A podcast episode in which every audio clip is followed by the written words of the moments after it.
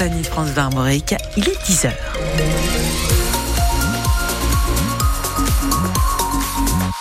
Le journal, Guettaz, le trafic SNCF fortement perturbé en raison de la grève des contrôleurs ce week-end. Oui, 150 000 voyageurs n'auront pas leur train d'ici demain, regrette la direction. Pour aujourd'hui, seul un TGV sur deux circule. Demain, ce sera deux TGV sur cinq dans la zone ouest. En revanche, le trafic TER et le trafic Ouigo euh, sont euh, parfaitement, circulent normalement euh, en Bretagne aujourd'hui.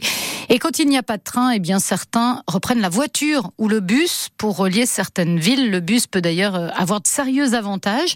Depuis hier, un nouveau service existe entre Cherbourg et Rennes. Il est financé par l'aglo du Cotentin. Le trajet en 3 heures pour 15 euros fonctionne du vendredi au dimanche. Les premiers voyageurs hier étaient séduits.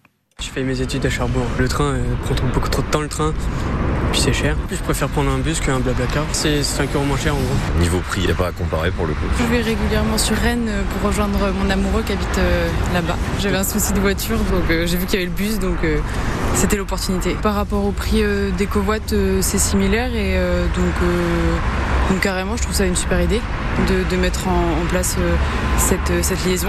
J'ai des amis qui sont sur Rennes donc là, je vais sur Rennes un petit peu pour le week-end et après je reviens dimanche. C'est très long en train, il y, a une, il y a un arrêt à Lison et après de Lison, on prend pour venir ici, on arrive à 22h et des boutiques des fois, donc euh, c'est c'est galère. Mais bon, là, ça sera mieux. Le train, c'est très cher. Du coup, je fais les blablacar, mais là, du coup, c'est encore plus pratique parce que pour les 3-17 ans, c'est 10 euros, donc c'est vraiment bien.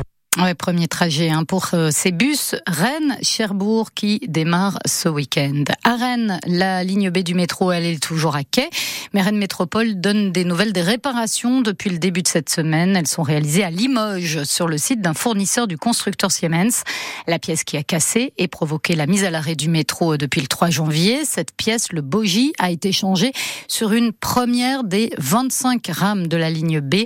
Au total, une centaine de bogies doivent être changées avant de réaliser une nouvelle série de tests. Pour l'heure, aucune date précise de reprise du trafic n'a été annoncée. Quelques heures après euh, l'annonce de la mort de l'opposant au Kremlin, Alexei Navalny, à Paris, Emmanuel Macron recevait le président ukrainien Volodymyr Zelensky. À ses côtés, le chef de l'État français s'est livré à une charge virulente hein, contre